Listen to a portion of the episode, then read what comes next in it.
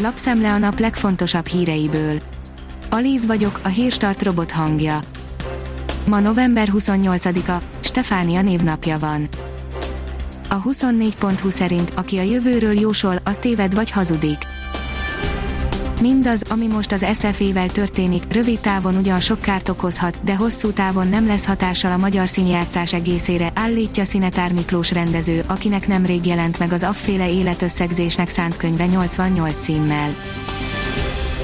Az M4 szerint tovább tárgyalnak a Brexitről. Londonban folytatódnak a hétvégén a tárgyalások az Egyesült Királyság és az Európai Unió jövőbeni kapcsolatrendszerének feltételeiről. A gazdaságportál oldalon olvasható, hogy koronavírus megkezdődött az orosz hadsereg személyi állományának beoltása. Megkezdődött az orosz fegyveres erők személyi állományának beoltása, amelynek keretében több mint 400 ezren kapják majd meg az új típusú koronavírus elleni vakcinát, jelentette be Szergei Sojgu védelmi miniszter pénteken a tárca vezetői kollégiumának ülésén. A növekedés írja, száz évig akar élni, étkezzen úgy, mint a japán Okinawa lakói. A Japánban található Okinawa kivételes hely, lakói rendkívül hosszú, egészséges és boldog életet élnek, itt lakik a legtöbb száz éves kort megélt ember, százezer lakosra vetítve 68-an élnek ilyen sokáig, a hosszú élet titka a tudatos étkezéshez köthető, a lakók leginkább a táplálkozásukban térnek el a világ más részein élőktől. Az Infosztát szerint változtattak a sebességhatárokon a magyar utakon Többségében csökkent a megengedett legnagyobb sebesség, de négy helyen már gyorsabban lehet hajtani. Jaj a tech cégeknek, tényleg jön a digitális adó, írja a privát bankár.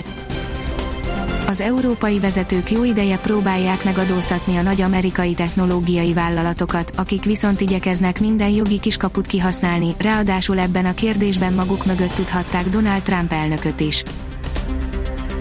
A startlap utazás szerint magyar sípályák három szabályt kell betartani. A Magyar Sí Akadémia elnöke szerint idén sem marad el a magyar sí szezon, amire már gőzerővel készülnek, és amint meg lesz az engedély, megnyitják a pályákat.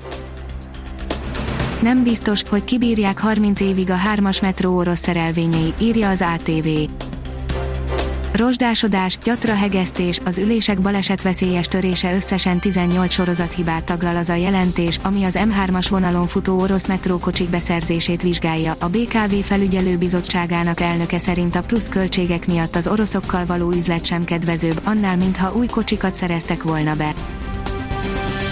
F1 frusztrálja a Red Bull Talbon ütközése, írja a vezes nem örül a csapatfőnök, hogy Alexander Albon összetörte a Red Bullt a Forma 1-es Bahreini nagydíj második szabad edzésén, de szerinte ezen hamar túl kell lendülni. A Promotion írja, mennyit kell mozognom, hogy boldogabbnak érezzem magam. A testmozgás számos módon javíthat az életminőségünkön, ráadásul az edzéstől sem kell megszakadni. A 24.20 szerint alig lesz szabadsága a kézi EB résztvevőinek a svéd irányító Isabel Gulden szerint a börtönökben a foglyoknak több joguk van. A kiderül oldalon olvasható, hogy érkezik az időjárás változást hozó front, átalakulás veszi kezdetét. Bár szombaton még párás időben lesz részünk, vasárnaptól rövid szünetet tart a köd, néhol a nap is kisüt, északkeleten többször is havazhat a hétvége folyamán, kisebb mennyiség hullhat. A Hírstart friss lapszemléjét hallotta. Ha még több hírt szeretne hallani, kérjük, látogassa meg a podcast.hírstart.hu oldalunkat, vagy keressen minket a Spotify csatornánkon. Az elhangzott hírek teljes terjedelemben elérhetőek weboldalunkon is. Ha weboldalunkon hallgat minket, az egyel korábbi adás lejátszása automatikusan elindul, beállíthatja, hogy az összes korábbi adás, vagy csak az aktuális tematika hírei következzenek. Köszönjük, hogy minket hallgatott!